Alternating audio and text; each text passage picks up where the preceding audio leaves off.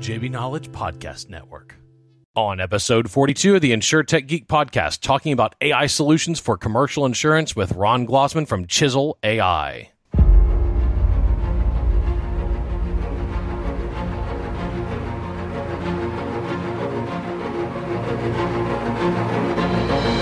The InsurTech Geek podcast, powered by JBKnowledge, is all about technology that's transforming and disrupting the insurance world.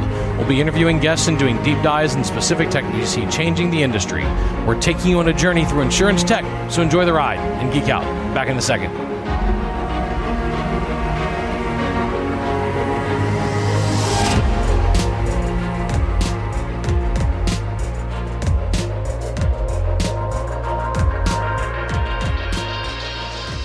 Right, all right, all right. Another day, another insure tech company to talk with, talk about, talk about all things technology and insurance and all the great stuff that's transforming this industry that we all love. Today with me, I have the illustrious, the Canadian, A. Ron Glozman from Chisel AI. Uh, Ron, good to have you on the day joining us from Canada. Pleasure to be here. Thank you for having me, eh? Yeah, eh? Sorry. Let's have some poutine and, and call it a day, eh? I, I never understood what people saw in poutine. It's Oh, it's not for me, and I think a lot of Canadians will will say I'm not Canadian for that. But Yeah, they'll they'll disavow you, huh? It's it's a it's an interesting deal, Ron. I'm a little out of sorts right now because I usually go to Canada at least two or three times a year. I I like going to Vancouver. I have some long time conferences I've been speaking at in Vancouver. I like going to Toronto and speaking at a couple conferences there every year. Uh, I generally do the rounds. I hit Calgary, Toronto, uh, Vancouver. I'll go to you know Quebec City. None of that this year. You know, I'm banned. I'm personally prohibited. They don't want me there. Oh wait, no, no, it's because I'm an American. They don't want any Americans there. You're back in Code Red. Code Red. I feel like we're on Star Trek now. Captain, put her in Code Red. You know, like Justin's like, That's put in Code right. Red. I mean, geez, Louise, you're, you're on your your your shield, your forward shields maximum, right? like you're like, we gotta we gotta stop all phaser fire from south of the border keep all the virus out. So I can't come see you. I can't come hang out in Canada. How are things up there? As winter as winter arrived? It's funny you say that. We had our not our first. It's it's weird because we sort of have 13 seasons in Canada. I know you've probably heard of four seasons, but we have 14 here, and one of the seasons is called early early winter, and then we have late fall, and then we have real winter. So it just snowed yesterday. We have a thick, nice covering on the ground, but that was the second snowfall of the year. But I think this one will actually stay. Mm. Well, congrats, I guess. What let the winter sports begin?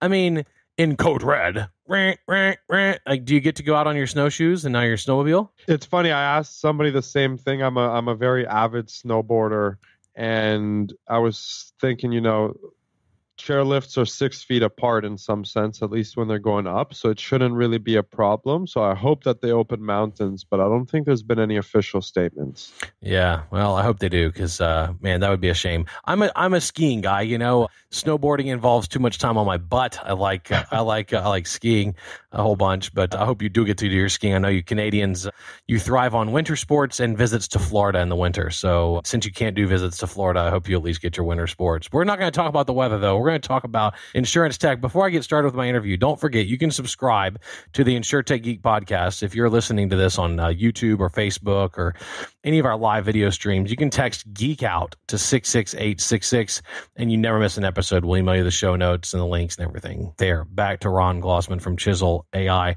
That's Chisel dot AI. Ron, we're going to talk about Chisel and what it does. I'm pretty excited about using machine learning uh, for uh, you know making sure people are actually getting what they bought. You know, and they got the quote. I mean, that's that's really as a, as a consumer of a lot of insurance, I can tell you that's a big pain in my rear end. Uh, so we're, I'm excited about that. We're going to talk about how you're helping underwriting too. Before we do, I want to talk about you. You've got a good story. You're Canadian, which which is cool, right? I mean, you got maple syrup in your blood, don't you? And you. So tell me, where'd you grow up? What'd you dream of doing when you were a kid? Yeah, it's interesting. So I actually immigrated to Canada, which I think is the most Canadian thing. It's very, Yeah. I was I think the statistically like two thirds of people who live in Canada are immigrants. Although I might be wrong, it might be one third, but still, it's quite a large. It's a lot. Yeah. But I came very young and I obviously loved it. And I From I was where? always told as an immigrant, I came from Israel, from uh, just outside Tel Aviv, and my parents always told me you got to be a lawyer or a doctor. And I think that's a very common joke, but it it, it actually did happen. And uh, but they also said one more option or an entrepreneur, and I think they actually highlighted to me that because I, I, would often, as a young kid, I would say, look at Bill Gates, look at Steve Jobs, and at the time it, it was more about money because I thought that was the most important thing. And and since then, I've learned there's a lot more things that are important than just that. But I said to myself, you know, I want to figure out a problem that I can solve because at the end of the day, that's how you really be really become successful in more ways than one. But I had no problems to solve, and when I was 14, I, I came across sort of my first idea where I said there's a lot of piracy out there in the world. Statistically speaking, 19 out of every song downloads in the internet uh, in 2000s were uh, illegal.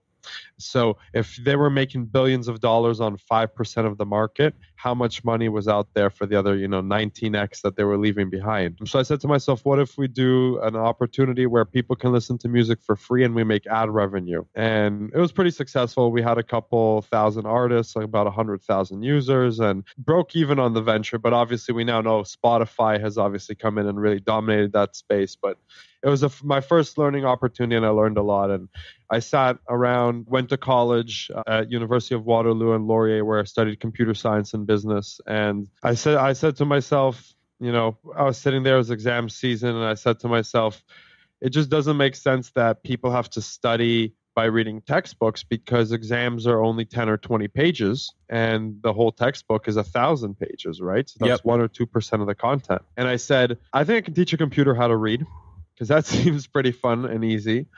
And so uh, I spent a semester working on it, and I got it to the point where I could stop going to class. I could just, you know, take the textbook, run it through the summary app, study for four hours, take the exam, and still get an A. Come on. then your university found out about it and they made it illegal and well actually you would think that but i actually went to them i tried to pitch them and they gave me $25000 uh, that was that was a good start. Um, that's awesome. and i also put it out on the app store and it, ended up going viral in about two weeks. It was in 33 countries 44 of the top ivy league schools in the world. We're talking princeton stanford harvard yale Russia, China, India, Brazil, Portugal, Switzerland, Netherlands, like you name it, it was everywhere. And uh, it went on to be named one of the best 50 apps for students of all time. So nice. clearly it had some success. And you wrote and you wrote it 100% yourself? I did at that at that point 100%. Yeah, so what you what um, what what you use to write it? I, I'm I, you know I'm a nerd, so geek out yeah. with me for a second. So here's the interesting thing. This was I would say the first year that uh, textbooks were really in, available in, in PDF format. Not oftentimes, you know, they used to just be print. So having to scan it and have to having to do OCR was a big challenge. So one thing that I got to really leverage on was the ability to read uh, native PDFs. So I didn't have to do OCR what I started with my as my training corpus was uh, oftentimes when I would read textbooks, I would highlight in yellow the things that I thought were important. And so I would go through and I would use that as actually my training set to say, okay, here are the things that I think are important. I then started to incorporate additional factors. All of it was built in Python. Maybe let me start with that. All of it was built in Python. Um, I used a lot of libraries like obviously Pandas and NumPy. One of the ones that I'm a big fan of that at the time was not very famous, maybe it's well more well known now, is called spaCy. Yeah. Uh, really, really big fan of spaCy. Uh, and basically, I ended up building a lot of tools around TF-IDF, around, you know, lem- like tokenizing and stemming and, uh, you know, Word2Vec and GloVe and all of these things. And at the end of the day, I was able to take a textbook and summarize it to one page for every chapter. And then if I wanted to, I could, of course, customize that to be X amount of pages long. Mm. That's awesome. So you did it. You did. You know, you were studying two degrees in two different colleges at the same time, and at the same time, you're you're writing uh, some machine learning algorithms to bypass all the all the, the the liturgy of thousands of pages of reading. You're acing your tests. What happened? What you know? Something happened, right? You have the entrepreneurial spark. You realize, hey, I should be doing this for money. And uh, what what's the origin story? Yeah, it was very roundabout. As I said, it, started as an app for students, and I worked on it in that form for about two years. And in early 2016, late 2015, I was invited to a machine learning conference where I was asked to present on a panel about natural language processing. And about five minutes after I got off stage, an email came in from our central inbox and it, on our homepage, and it just said, "Hey, just saw you present. I know this is an app for students, but I think insurance can really benefit. Do you have five minutes to chat?" And it ended up being one of the biggest insurance brokerages in the world. I quickly followed up with her. Uh, she, you know, was a senior VP there. I said, "Yes, would love to chat." Met up with her and her team basically six times over the next eight weeks. And at the end of it, they educated me a lot about uh, the types of documents that they read when they're trying to avoid errors and omissions in their operations. And then they said, Do you think you can teach a computer to read and do the same job? And I said, yes, I think I can. I think it'll take, you know, six months. We, we negotiated a price at the time. I thought it was a, is a crazy killer deal. So I knew that there was a market there, even if I hadn't done the traditional TAM sizing just yet. And uh, off we went to the races. Off we went to the races, meaning you actually went live with that broker? So we did a POC with them. This is a large multinational broker, and we were starting in, in Canada. So the next phase was then to go to the US and convince them. And as you know, sometimes that takes a lot longer and requires uh, a lot more manpower and a lot more trips than you can expect. Yep. In the meantime, we actually went across the street to their biggest competitor and sold it to them and went live with them. so the one that gave you uh, the idea wasn't even the first client. Correct. Nice. I mean, they technically were the first client. They weren't the first one in production, though. Uh, well, I mean, you could say it's the same thing. That's awesome. So, what was the outcome because I, I like talking about like ROI and outcome when it comes to tech, right? I've been writing software like you uh, since I was a, a early. I started when I was 11, but I've been writing software a long time. Love talking about tech, love building tech. But at the end of the day, it can't just be tech for tech's sake. It's got to actually make money for people. So that the broker that actually went live with it started paying those guys. You don't have to say who they are. Just how much money did it how much money did they spend versus how much did they save? You don't have to give their their spend but like you know how quickly did they make their money back? Was it like two or three months? Was it a two or three weeks? Two or three days? Like what what, what are they telling you on on roi and payback? Yeah it's interesting. It really depends how you cut it. So i'll, I'll give you a number. I'll say 13 months I also think it really depends how you cut. And I think 30 months is good. I think that's a pretty good ROI on a project. It also the question is do you include fixed costs? And I would in in my sense fixed costs would be the professional services. You know, when you do B2B enterprise, uh, a little different than B2C, you typically have a services component. So sometimes a services component in year one can be almost as large as the SaaS fee.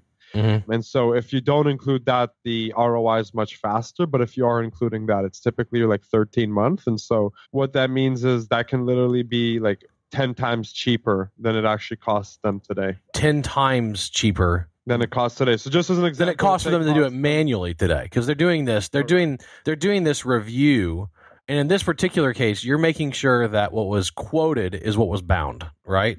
So you're exactly. you're reading the quote and then you're reading the binder and then you're comparing them and you're looking for additions uh, additions and exclusions, additions and removals, which happens all the time. And it drives people yeah. it drives people crazy. It also makes people look dishonest, right? Right. Like, hey, this is not what you quoted me. So they're doing manual review. They go to doing automatic review. I'm, I'm, guessing they do just some manual double checking on top of that. But the the total labor savings are huge, right? That's that's right. Like we're talking eighty percent, like in the range of eighty percent. Incredible, incredible. What year was that first go live? Oh my god! Well, it took a long. I would say officially the first go live was at the end of 2018, beginning of 2019. Yeah, so, so we're coming up on two years now. Yeah, you're coming up on two years. So how has the account expansion gone? Yeah, it's interesting. We since then we've had a new client come in who's been even bigger, and uh, you know I think this one's a little more public, so I can talk about it. We we won the Zurich Innovation World Championship last year, the inaugural year. Nice. Uh, and and fun fact, I'm not a big golf fan, but for those of you that are, Zurich hosts or sponsors one of the big golf tournaments, and they keep the trophy for it. And uh, Tiger Woods is one of the trophy holders, and my trophy from the Zurich World Cup sits right right next to his in their main office in Switzerland. So that is awesome. I think that's pretty cool. anyways, back to the story. So Zurich's been very public about the relationship with us. That is one of our, you know, most sort of favorable relationships, one of our largest accounts. So I, th- I would say you learn a lot. Obviously, the first customers. uh, Let's talk a little bit about mistakes. Like the first customers are the ones who you learn a lot from, and sometimes you make mistakes with them that you live and you get better from, and sometimes it just takes them time to see you in a different light. And so sometimes the expansion can be faster with other customers. Yeah. Okay, that's great. So, where have you evolved to? Because you're not just doing machine learning review of binders to quotes. Now you've dive you you've taken a dive into the deep end of the pool with underwriting, correct? That's right. The deep end. That sounds so scary. But it is the deep end. Underwriting is a big, deep, scary place. yeah, and this I think that's interesting because it's I would say it's not a deep end of a pool, but it's like Mariana's Trench. Like there's so many levels to this. And oftentimes as a startup, even as investors or even with customers, it's hard to differentiate and they'll be like, Well, there's a million people who do this. And it's like, well, not really, because like there's levels there's deep there's levels to this. But yes so what we're starting to do now is focus on the clearance and registration piece of underwriting. And so the interesting thing is when we look at underwriting there's depending how minute and granular you want to be 15 23 or 42 touch points you can probably get even more than that but uh, at least in our analyses we've been able to get those numbers. So when we think through that one of the very first things that need to happen and it's one of the most pivotal things and the things that companies have the worst turnaround time on is clearance and registration. And what i mean when i say clearance registration is typically three things need to happen. An application or a submission comes in from a broker or, or some other method. Sometimes it can be through a portal if it's still a PDF. And what typically happens is there's a queue. So it sits there for three to five days until some type of customer service representative or underwriting assistant can get to it. Their job is to look at the submission and just do simple data entry, like get it Yeah. into our CRM, get it into our clearance and registration system to check for sanctions, and get it into, you know, let's say our quoting engine for some some other reason. The other thing that they do is they also try to decline the business. So if they see things like, oh, these guys have like 20 claims in the last five years, that might not be a risk appetite. And so that determination can take time and it also has a lot of mistakes. And so the very, very first thing that we fo- focus on is just getting the information out from those applications into your traditional systems. So it's meant to work with your Guidewire system, Yeah. your Salesforce, whatever it might be. So It's you, meant you to just automate data entry. so you use an RPA for that? It's a lot more complex than RPA because here's the thing. A lot of these carriers will work with more than 3,000 brokerages and agencies, all of which have a different format. Not Yep. everybody's using You- yeah. Don't you love it? It's like it's like an IT. It's it's like a technology dream because it's the it's a gigantic colossal problem right it's an incredible amount of in- inefficiency and absolutely no standards it, it like it screams out machine learning right That's right. It's and that's the thing. Like with RPA, and it's also interesting because well there's some rpa bots that have machine learning built in that do a really good job of adapting though That, that's right. And I think also the interesting thing is if you look at the um, sort of distribution of the problem, most of your business probably only comes from a handful of those brokerages and agencies. And so even if you tackle the the the, the head, it typically has a short head and a very long tail. Yeah. But that short head is very fat. You might be able to solve 60, 70, 80% of the problem by solving 10, 20 or 30 different file types. So RPA can definitely leverage the problem on the on the small scale, but when you get to really really big problems, it doesn't quite solve the problem the way we do. how do you do it Oh baby, like we have a pipeline. It's not it's not like one piece of code. It's like it's very like you don't just co- you don't just copy and paste code off of uh, form stack or something I mean you definitely do. stack overflow you definitely do, but uh, that's a small piece of it. No, I mean I won't go into necessarily the super super saucy stuff, but I'll go maybe You don't have to. You can keep it at 50, higher. you can keep it at fifty thousand feet. I mean, this is because Uh, I, I feel like we don't get enough time to talk about this. Like we, we I, I get it. I understand what you're. So first off, you're trying to you're trying to make sure that forms are complete, right? That has to be step number one. Like an application. In that, in that, the, the, the first check is this application even complete? It's interestingly enough, yes. The answer is yes, sort of, but it doesn't take any action. It just says the application's incomplete. Yeah, it just lets them And know. that- It didn't. It didn't just kick. It didn't know. kick it back. Kick it back. Yeah. It does not kick it back to the applicant. It, it just No. it, it just it just lets the the the initial person dealing with it know that it's incomplete. Correct. And obviously, like that's a configuration thing. It's very easy to write software that says once this flag is triggered, you know, send an email. But no, so basically, the goal is that the emails come into a centralized inbox or something else. The inbox is constantly pulled, sort of like a webhook. It's constantly monitored. As applications come in, the first thing you do is you read the email body. That's one piece of data. You extract some information from there. Typically, let's say the, the name, the email of the broker, the name of the applicant, and the date that they need the response by. Then you need to look at all of the attachments. And on average, there's three to seven attachments. I've seen as many as 33.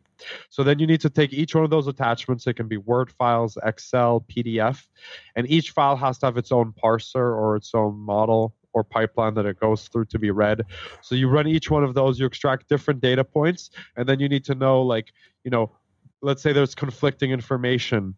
Like this says this is the phone number, this says this is the phone number. Which one takes precedence?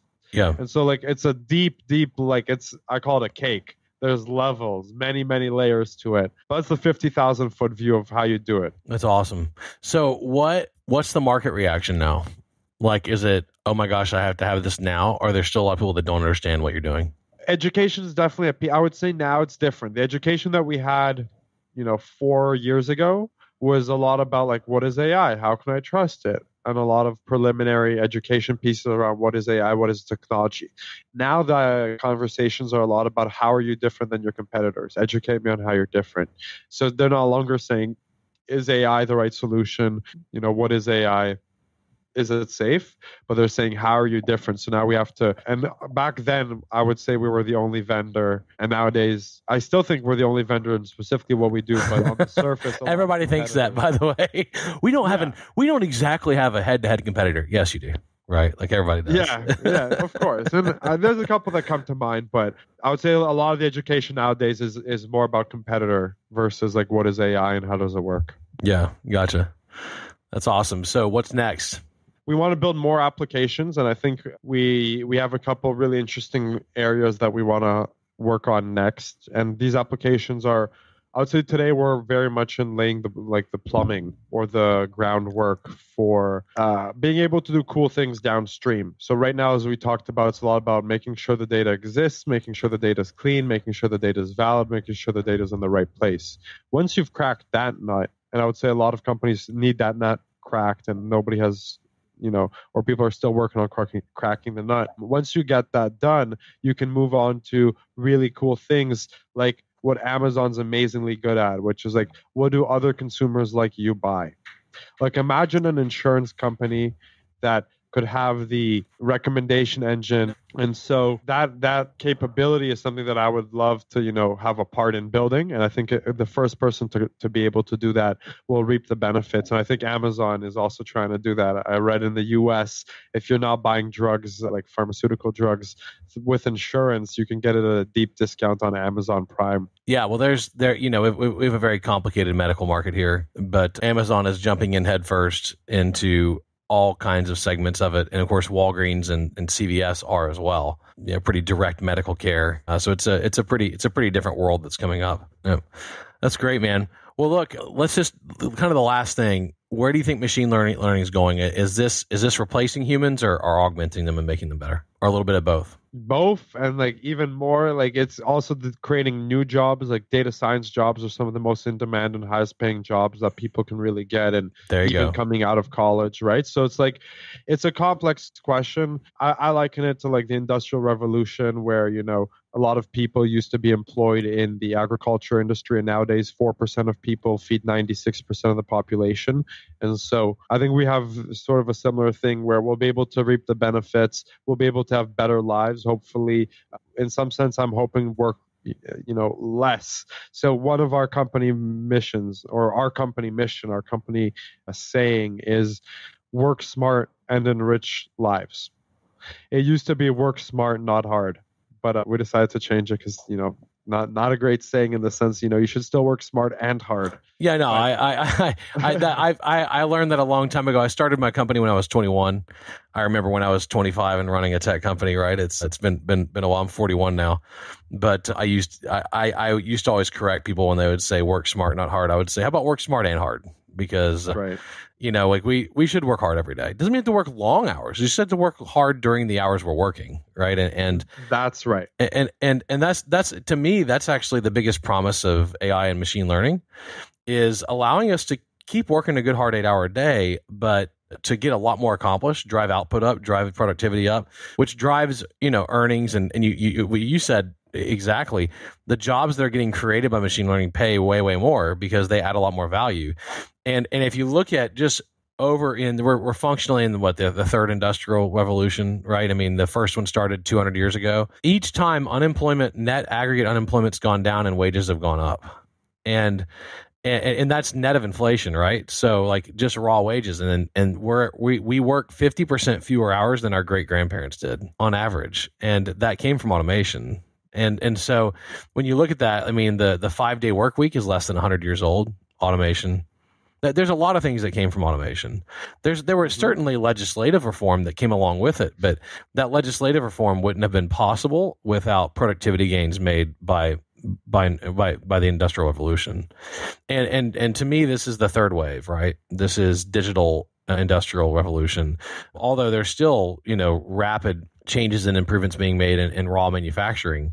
I was Mhm. looking at some videos of some some modern car manufacturing facilities, and they are absolutely science fiction brought to real life when you see them going on. You know, and then you watch uh, you watch SpaceX launch their Crew Dragon capsule, a Canadian who went to South Africa and then back to Canada and then came down to the promised land here in, in the U.S. Elon Musk. Yeah, That's right. Yeah. A lot of people don't know that. yeah, Good. yeah, yeah. Well, that. yeah, his, his Canadian family, a very adventurous Canadian family who decided to go live in South Africa for a while, and then he came back to Canada first.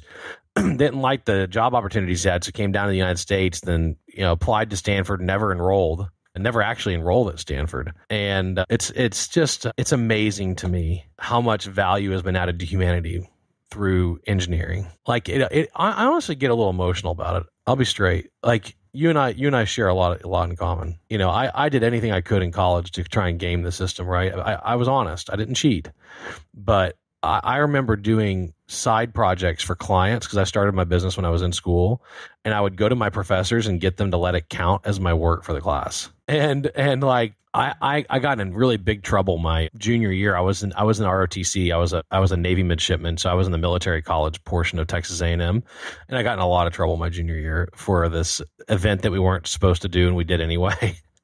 and and you know I got a rebellious streak in me, and, and I was the senior ranking. I was the senior ranking junior on the scene, and so they came down hard on me, and so I went to the head of discipline, and I said, I noticed that you're tracking all the disciplinary items on um, paper. I said, would you like to automate that so you can automatically know how much, you know, how many penalties have to be assessed on people? And he goes, yeah, that'd be great. I said, okay, how about I build that system for you and you let me out of my restricted weekends where I can't go anywhere? and he's like, deal. And I was like, this is awesome. I mean, it just, it's just so, it's just so funny. And, but, but the really cool thing is, every one of those projects that you work on when you you know and i'm sure you've worked on a i looked at your resume i mean you, you had you had jobs all through college all those projects add so much value in whatever whatever field they're applied. And you look at this the big problem that you solve to me when i when i, I got really excited when you agreed to do our, our show because it's that you're helping people actually be properly insured. This is literally one of the biggest problems facing people who buy insurance is that what they think they're buying is rarely what they actually get bound on. And you've you fun- functionally fixed it and That's right. and that's mine so it's like you have this big moral good and then you have this big business good right and the brokers save a lot of money the carriers save reputation and face at the end of the day they really do whether they believe it or not Right. and and and most importantly the person buying insurance has the coverage they needed Yep. And and to to the question that sort of kickstarted this, do I think it's going to impact jobs? I think the interesting thing here's what I've seen. There was a gentleman, you know, one of our early customers that I went in and I did a, a time study and I shadowed him for a day to see what a day in the life of a broker is like, you know, riveting stuff. And it actually was actually very exciting. And I said to him, you know, tell me about your day. And he goes, I usually come in, start around 7 or 8 a.m., and I'll leave the office around 7 or 8 p.m. And I go, holy cow, like, why do you work 12 hour days? And he goes, I need to check four policies a day. And when the policies take two hours each, that's a good day. And when, when policies take four hours each, that's a bad day. But I need to check four every day. And so by helping reduce the amount of policy, the amount of time it takes him to check policies, you know, my vision is he's going to get time back in his day so that he doesn't have to work extra hours. He gets to go home to his wife uh, or to his partner, have a great dinner, go to that baseball game with his kids, whatever it might be. And so I think that's also another aspect of sort of the greater good. It's not always about taking away jobs. You know, yeah, yeah. I, it's never in in all the discussions I've had with every technology company I've been involved with and every piece of code I've ever built. We never say how can we eliminate jobs. I've been doing this 20 years, man. I've been writing code for 30. I've never uttered those words. That's right. I love that. And because that's not what it's about. I, I like people, man. I, am not an introvert. I'm not like a, a hermit. Uh, I, I, like hanging out with people. I like humans. I want people to be able to do things that that matter, and I think mm-hmm. you do too. Like, all right, would you rather have a job? All right, you didn't even in college. You didn't even want to sit down and read the textbook because you knew how pointless it was, right? And so imagine these poor people who have to just sit there and just read just volumes of documents, just making sure somebody didn't screw up a binder.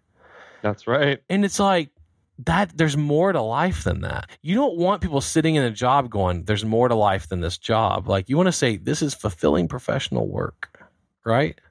Yep. So that's what I say when I go to write code is how can we build something not that eliminates jobs, but that eliminates meaningless work and allows those people to do meaningful things for those companies? You know, and I think that unfortunately, there's people out there who really hate technology, and you know this.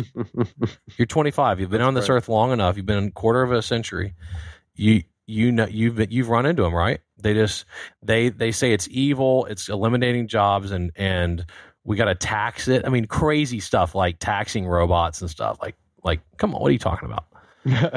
this, it, this, it doesn't even make sense. No, I'm with you. And I think one of the interesting things that I don't know, I'm still, I'm, I haven't formed my opinion, but I think one thing that technology could enable is like a universal basic income. I don't know if that's good or bad. I haven't gathered enough, enough data to make my decision yet, but I think definitely technology could get to the point where machines could provide for us and we could all have a rather good quality of life without having to do work. And I think the interesting thing there is that should hopefully allow us to pursue more creative and artistic endeavors. If you know you've always wanted to be a painter, or let's say like I personally like photography, I don't really have time to do photography, and it doesn't really make me money, so I don't take time off my job to do it because I still got to pay my bills.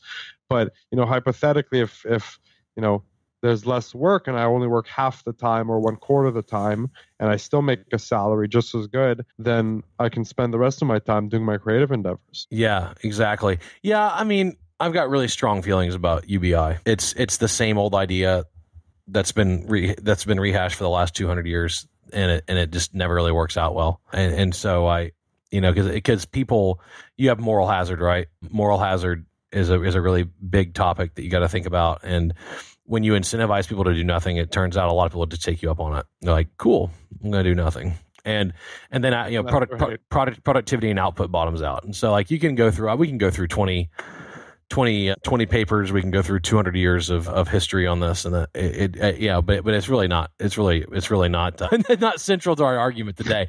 what I am excited about is that your technology is changing lives and is helping people to buy insurance. So good good on you for this. We've talked about like what, what's the next big release that you guys have coming that you're really excited about?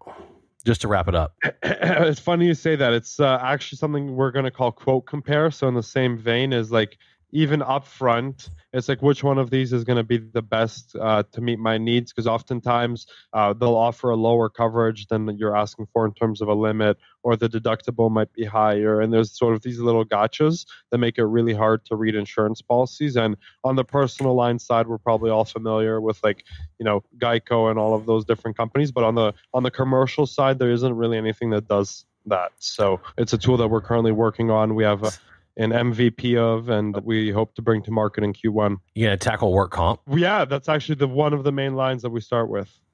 All right. Sure. Well, I expect a phone call later. We're gonna. have. All right. I've spent the last uh, 15 years in work comp, so we're gonna talk about work comp software all day long. Love it. Listen, I would love your input. That yeah, like you, you have a wealth of knowledge. Yeah, yeah. I've been been I've been building work comp software a long time. It's uh, it's a it's a fascinating. You know, work comp is one of the one of the more challenging lines in general because you have you know these indemnity payments and you have all this medical stuff and you like you have, just have so much to do with medical and it makes it really complicated.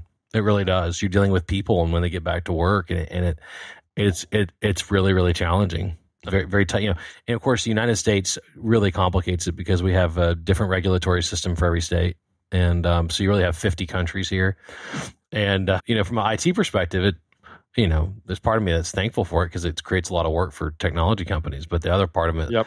I'd really like to fix the problem. I, would rather work on other stuff, like you know, you know what I mean. Like I'd rather fix other problems other than having to constantly update 50 regulatory charts. You know, but it's but but it is what it is. I mean, there's uh there there's a lot of opportunity there to to automate things, and, and, and quote comparison would be really cool to actually be able to side by side and catch because you know where you get really caught up in quote comparison is the exclusions. And mm-hmm. and in in particular like if you were able to tackle cyber and that and that would be one of the harder ones and i'm sure you've got a cyber policy and i do too because we're tech companies right? Cyber gets really dicey because they often include e&o and the exclusions get really, really f- finite, minute gotchas. You know, you can get in big trouble in cyber with the exclusions and with work comp. So for I'm, sure, I'm, I'm, eager. I'm, I'm, I'm, eager to see how you handle it. That's that's actually what I'm saying. Yeah, I, I mean, let's well, let's chat offline. I'm I'm happy to set something up. I mean, it's definitely, and that's part of the complexity. And that's the interesting thing is you know, I mentioned we've we've looked at depending on how granular. There's a variety of different touch points to work on. We've known about quote comparison for three or four years, but the reason we haven't built it to date is part of it is the complexity that you just highlighted. So you can only imagine what that means. The other 14 mean if we're doing this as the third one. yeah, right. That's awesome, man. I enjoyed our conversation. Yeah, it's been a pleasure. Yeah, thank you for having me. We've had we've had a bunch of Israeli entrepreneurs on here. You're an Israeli Canadian entrepreneur, so I'm digging that. I'm digging it. Yeah. It's like it's like the best of two great countries. I love Israel, love Canada. I love the entrepreneurial spirit in both places. It's really really exciting. I'm fired up for you and and the product that you're building. And obviously, you've raised a bunch of money, so congratulations on that and uh, you know just uh, hold on to your dream keep chasing it down and and certainly we'll we'll follow up with you as you keep uh, blowing it up Sounds good. Thank yeah. you so much. And I, I, will say, you know, I, am a sole founder, but I have to give it to the team. It wouldn't be possible without, you know, the many people that support me. So I, I can't take all the credit for all those wonderful things you said. I just have to throw in uh, I have to throw in the team as well. Good, good leader credits his team, and I appreciate that. I, I've got 230 amazing people behind me that just absolutely do a great job every day for us here at JBKnowledge, and I'm I'm thankful, thoroughly thankful for them, and I'm thankful for your team too because they're helping improve the insurance industry. And so, uh, you and I get to talk on the on the on the video cameras, but they're the ones you know make, making the magic happen. So, uh, a big kudos to your team, and uh, a, a big thanks to you for joining us today. Thanks for all of our listeners out there in listener land for joining us. That's right.